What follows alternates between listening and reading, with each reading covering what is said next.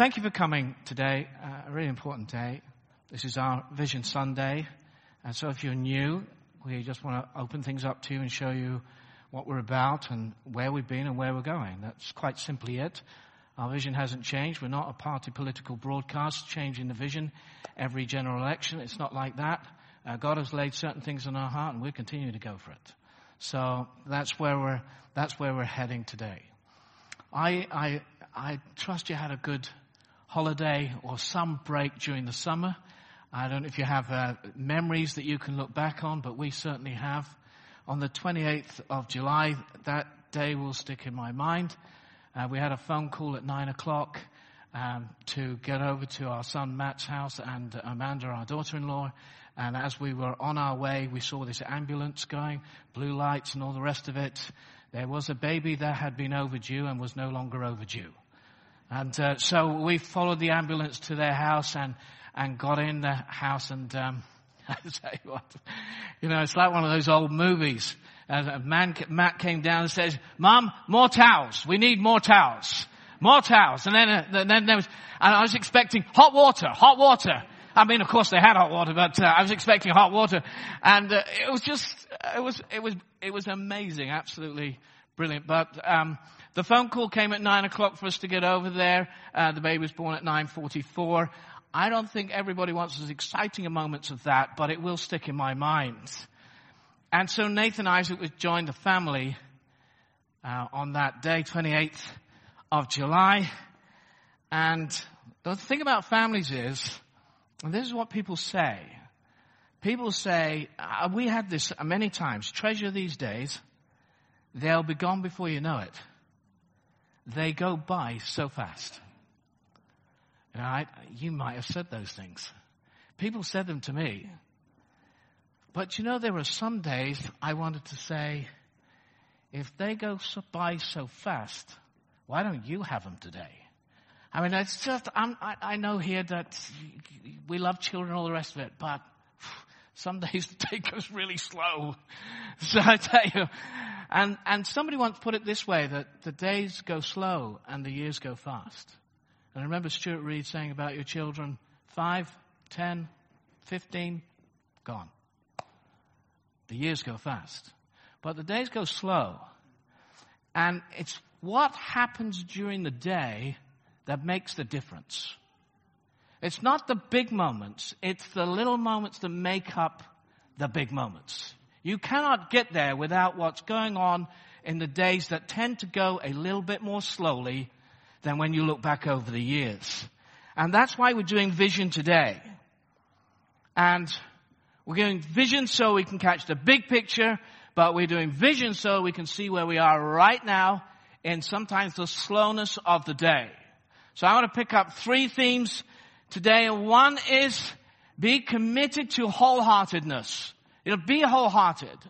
And the second thing I wanted to do is I want to uh, pick up the theme of being committed to community. And lastly, committed to the lost. So we're going to start on the first part, which is this uh, passage here in 2 Chronicles 25, verses 1 and 2. And Amaziah was 25 years old when he became king. He reigned in Jerusalem for 29 years. His mother's name was Jehoaddan, and she was from Jerusalem. Here's the line. He did what was right in the eyes of the Lord, but not wholeheartedly. There's a whole story. There's an epic in verse 2. He did what was right in the eyes of the Lord, but not wholeheartedly. I used to play for the King's Church football team. I know, I can see the horror on your face. You're going to say, I know, I know. You say, they must have been desperate. Well, you're right, they were desperate. So I, I played in the team and um, the captain of the day was a certain man called Nigel Smith. You see, the hell, the team is here. And so, um, I, I, but on all the occasions, Nigel will give us a team talk, uh, both before and during the match at halftime. Never once, never once did Nigel say, hey guys, I want you to go out I want you to give it 80%. He never did that. I never heard him say, make sure you give 80%, but don't give it all. Make sure you do what's right, but don't do it wholeheartedly. Nigel never did that. He basically said, you do it till you drop. You know, I mean, and there are some along the wayside. Um, so, wholeheartedly. You know, I don't know if you've, can you imagine sitting in a marriage ceremony and they make their vows? And the husband turns around to the wife and he says, I will love you hmm, four fifths of the time. I, I'm going to honor you four fifths of the time. All that I, oops, four fifths of what I have, I gotta give to you. Amaziah was king for 29 years. And all he did was what he had to do. He turned up, followed the procedures, ticked, ticked the box, box marked king, but his heart wasn't in it. I tell you, that's a miserable way to live. That is a miserable way. You cannot do vision without being wholehearted. You can't do it. We can't be where we are without being wholehearted. Here's it spelt out. The vision of this church is to have a thousand people through our doors in multiple meetings at multiple sites. And in the process, we want to build the church, we want to bridge into the community, and we want to be a blessing to the poor and beyond our shores. Three B's build, bridge, bless. We want to be a place where everyone's welcome, where nobody's perfect. That works, I can see. And, and everything's possible. God has specifically told us more than once, prophetically spoken over us. He has said to us, I have many people in this place. I just can't get away from that. When we pray as leaders together and the staff together, we, that often comes up. Lord, you said I have many people in this place. I have many people in this place. You can't do it without wholehearted people. You cannot do it. So I want to introduce wholehearted people to you. They were here in the first meeting, and um, this is them. Absolutely this. Can you? Is that clear up here? Can you see that? Or can we drop a few shots? I wouldn't like you to miss their faces, really. You see Jeff and Mim are there, and um, and a number of other others are, are there. I get a better view. Can you see it now? Is it more clear now? Okay. This, this group of people moved from a place called Hayes, and that's on the signpost, uh, to a place called Hazlemere. They did this over 40 years ago, about 47 years ago, or something like that. And they moved. And they moved here to Hazlemere because they saw this housing development. And it's uh, up in Hazlemere, there's a big housing area, isn't there, Ron? You're, you're on it. And um, I mean, loads and loads of houses. And their heart was to see people saved. They wanted them to know Jesus Christ. I, I, I'm sure the housing was cheaper, but their heart was to see people saved. That's what they longed for. That's what they wanted to do. They didn't have all the details. We can drop that now. Thank you very much. They didn't have all the details back then. They weren't thinking, they weren't even thinking church. They weren't. They were going to join other churches. They weren't thinking of a church for themselves. They weren't thinking meetings and multi-meetings and, and another site. You know, these, these details, they just weren't in the, they just weren't in the picture. You know, John, John said last week, it doesn't matter where God is leading you. The main thing is that He is leading you.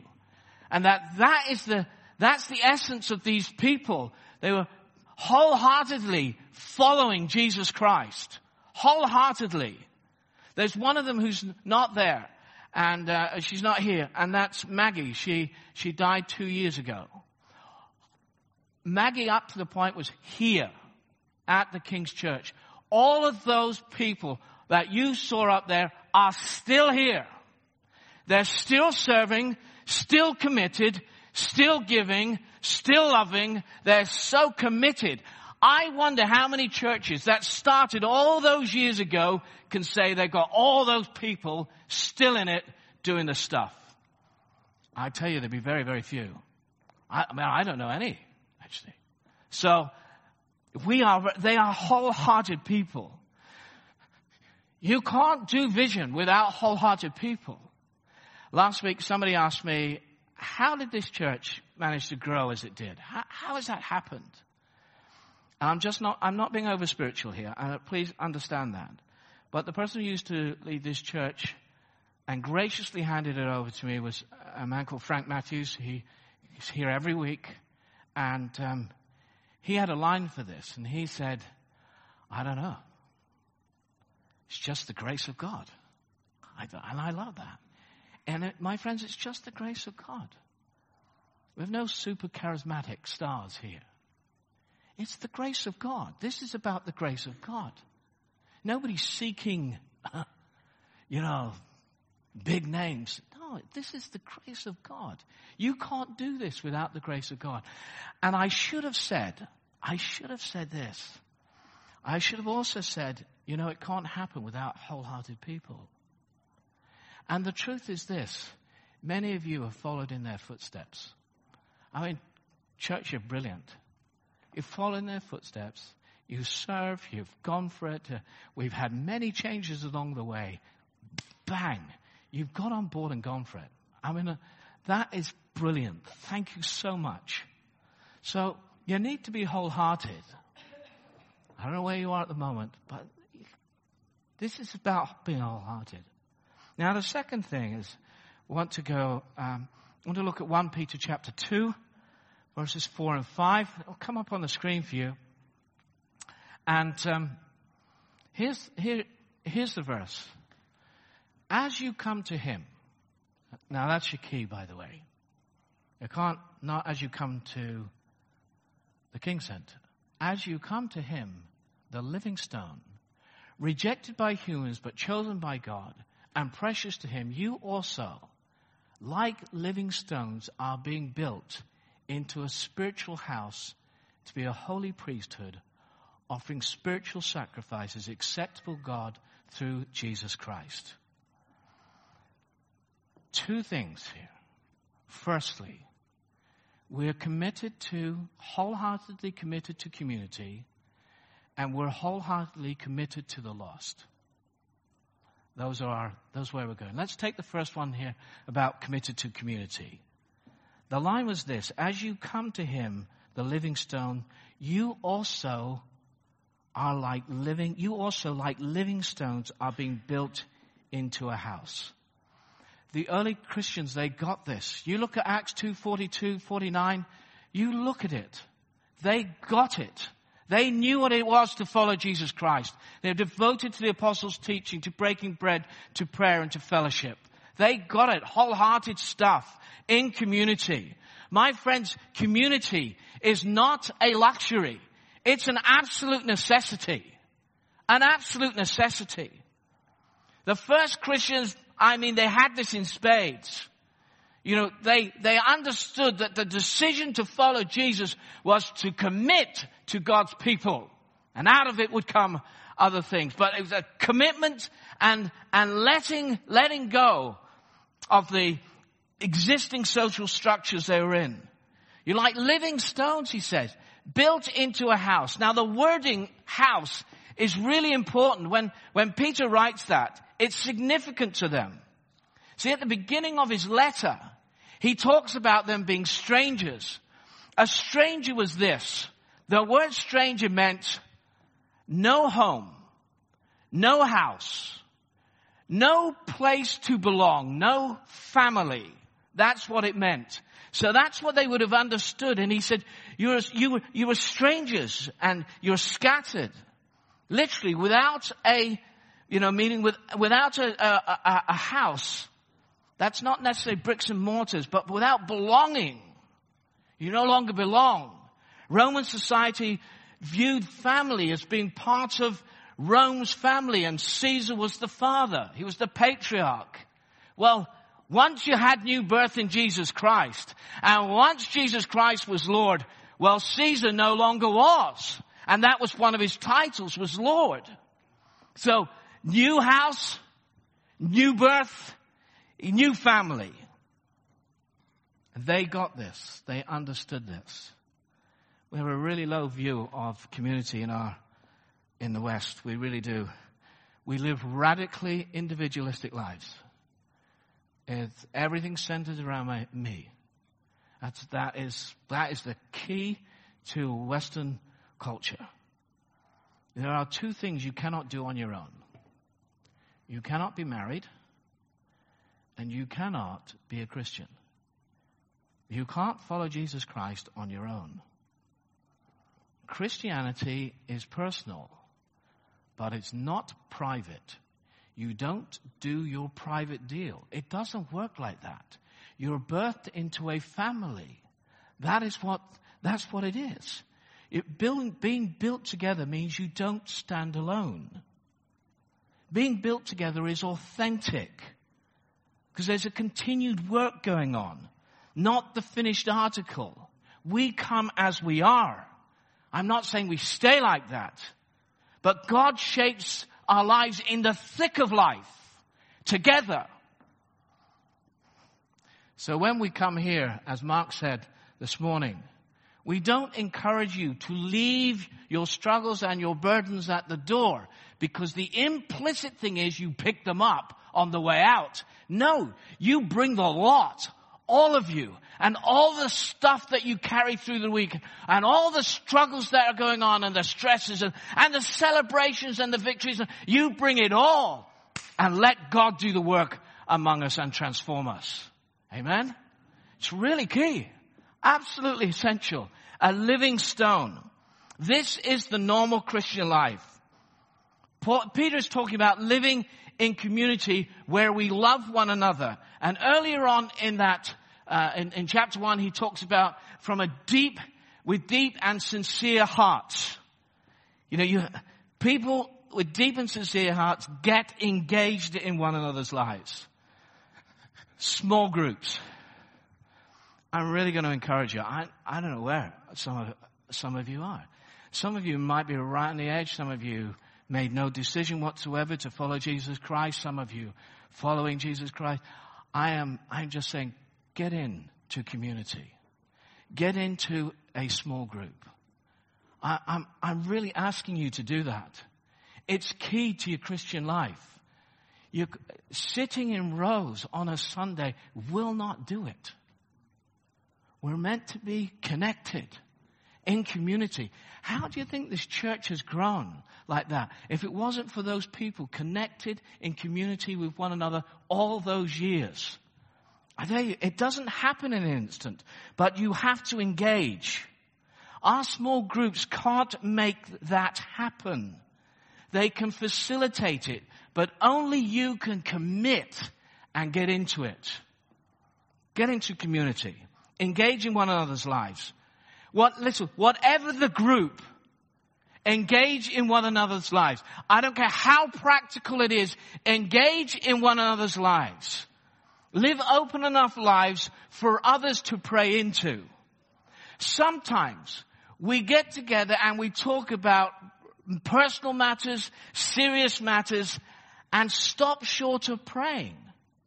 Why would we do that? God loves it when you pray for one another. That's my brother praying for my brother, my sisters praying for my sister. Look, God loves it when you do that. We're exhorted to encourage one another daily. It's just one of those things you can't do in a row. You have to gather around and connect. That's how you encourage one another. You can't do this once a week. With deep and sincere hearts. It's often said this, that love is an action, not a feeling. It's not biblical.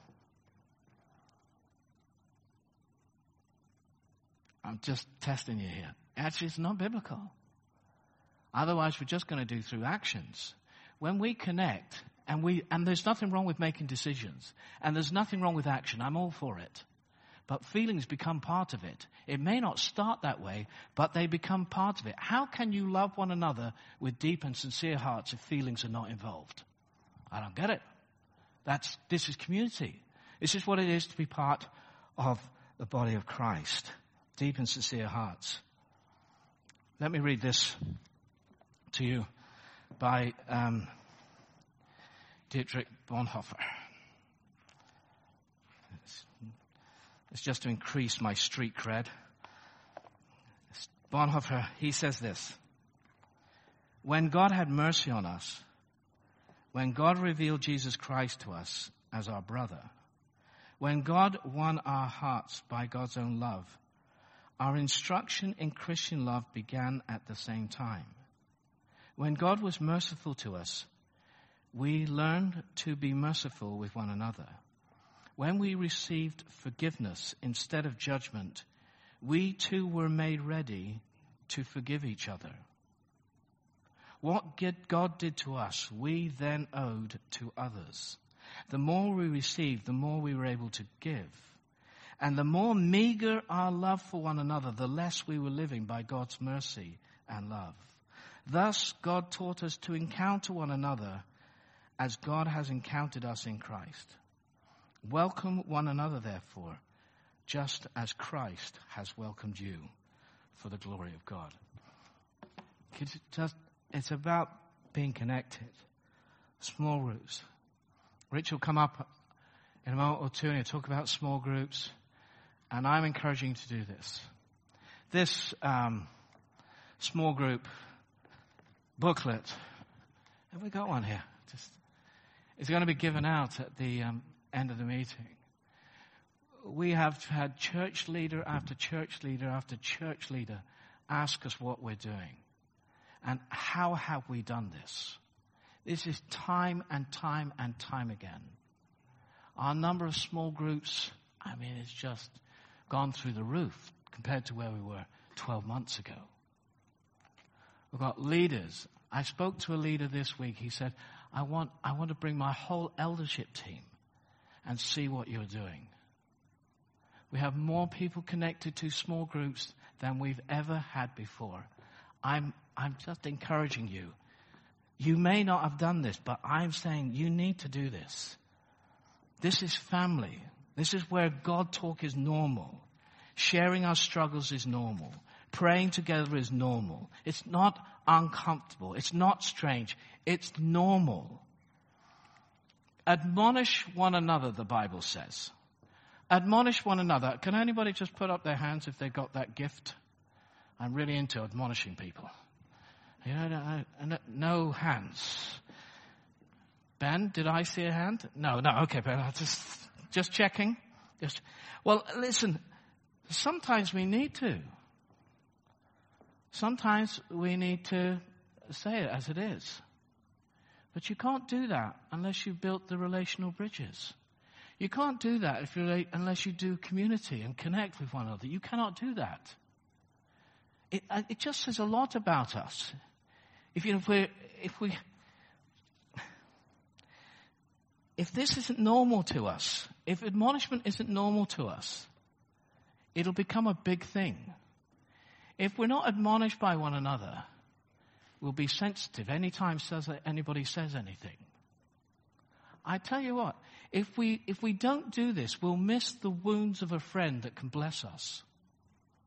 You only do this in community. A number of months ago, Ron was speaking and he talked about relationships and he said, you know, when you build a bridge, if you've got a five ton bridge, you don't put a 10 ton lorry across it. It'll break.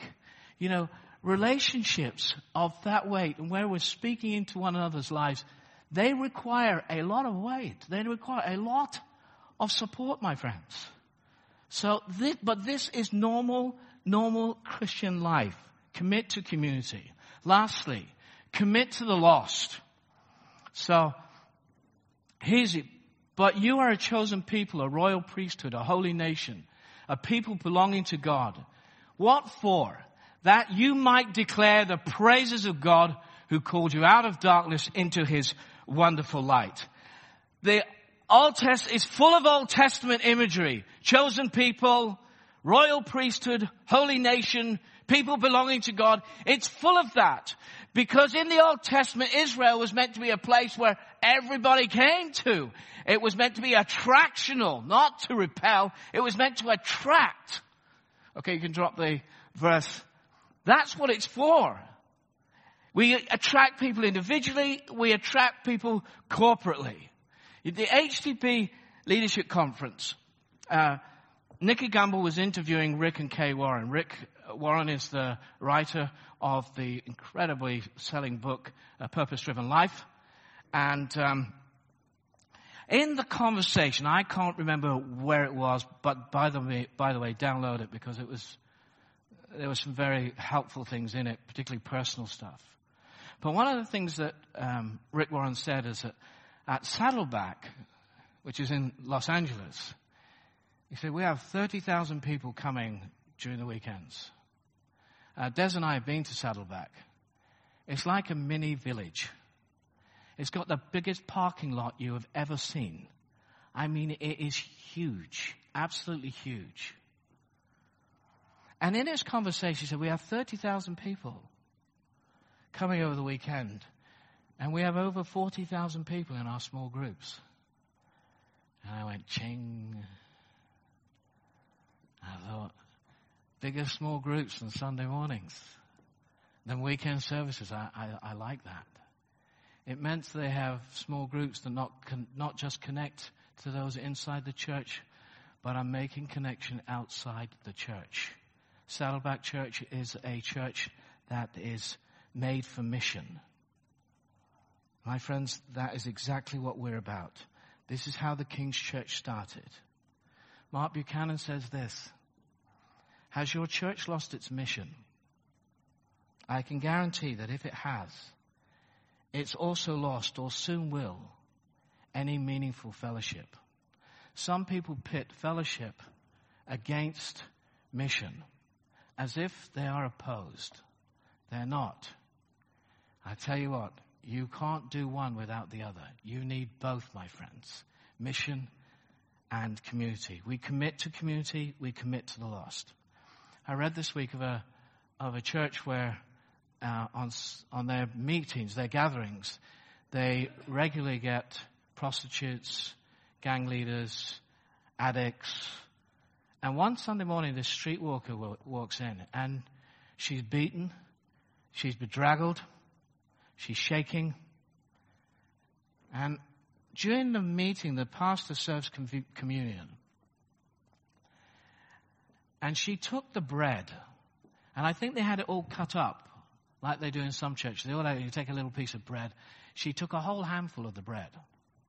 And when he invited them to eat, she ate the lot and licked the crumbs off her hands. And then they passed around the wine, and I think they had them in those, again, those little thimblefuls. So sometimes you see them in some of the Baptist churches. They've got these little thimblefuls. She took six or seven of those thimblefuls and then, and she drank the lot.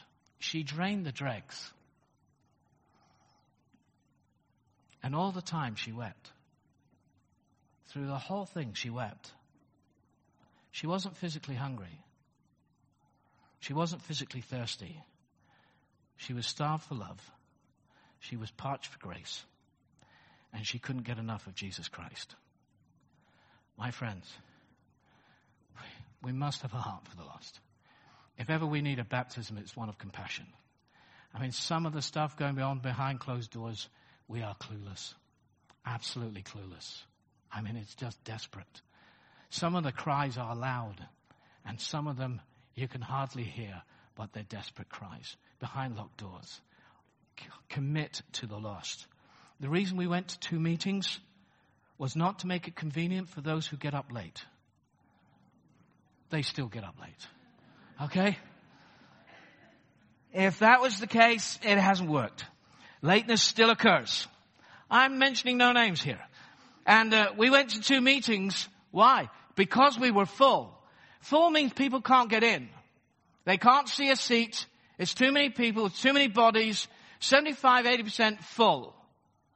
We were decidedly uncomfortable to remain that way. I mean, what's the mission in that if people can't get in? I mean, it took a wholehearted response to go from one meeting to two meetings. Church, you're brilliant. Did a brilliant job. Big change. Great response. This year, more space required. Last Sunday morning, we had 340 people at the first meeting. And there was space in the auditorium. Why? Because we had made space for the children to have their own meeting right the way through the service predominantly. And they have a great time, by the way, but predominantly to make space in the auditorium for people to come. The reason we're going to, we want to go for a second site, another site here is to be part of the community in this town. We want to do that. We wanted to proclaim the praises of God there in that place. And we want to create more space here. Jesus was called to the lost. So are we. Multiple meetings, multiple sites. I tell you, we, our goal is to be starting in a year's time to get that site. That's a big challenge. This is a church, let me say, that spent 1.75 million pounds on this building with many, many less people than we have now. 1.7 million people, 1.75 million pounds. How do you do that? You do that with wholehearted people. This is a church. Kings, you're the church that reaches to Nepal, Pakistan, southern Sudan, helps to support two children's homes in Kathmandu. At the end of this meeting, by the way, you'll see tables out there, one with um, uh, cakes and the other one with knitwear and, and, and our knitting groups have been doing this to, to support the work in the homes then to support the children and to help the homes. That's what it's about. You're, you're a church and one of the churches here in Wickham that touches the community, the homeless, those without food, those in debt through CAP. So whatever we do, let's not lose the bigger picture, please. Let's not be so content with ourselves and, and what we become. But let's not lose the biggest. A second site, my friends, will need people to move. A second site will need a venue and equipment. It will need finance. It will need money to do this. We have a gift day coming up on the 16th of October. If the young people at New Day this year, that's 11 to 18 year olds, if they can raise an offering of 160,000 pounds, I think we can make a mark. Don't you? You're quiet. I think we can make a mark, you know. But we won't do it without finances. So we, we have a challenge on our hands. We need to pray. So let's be committed, wholehearted, committed to community, and committed to the lost. All right? God bless.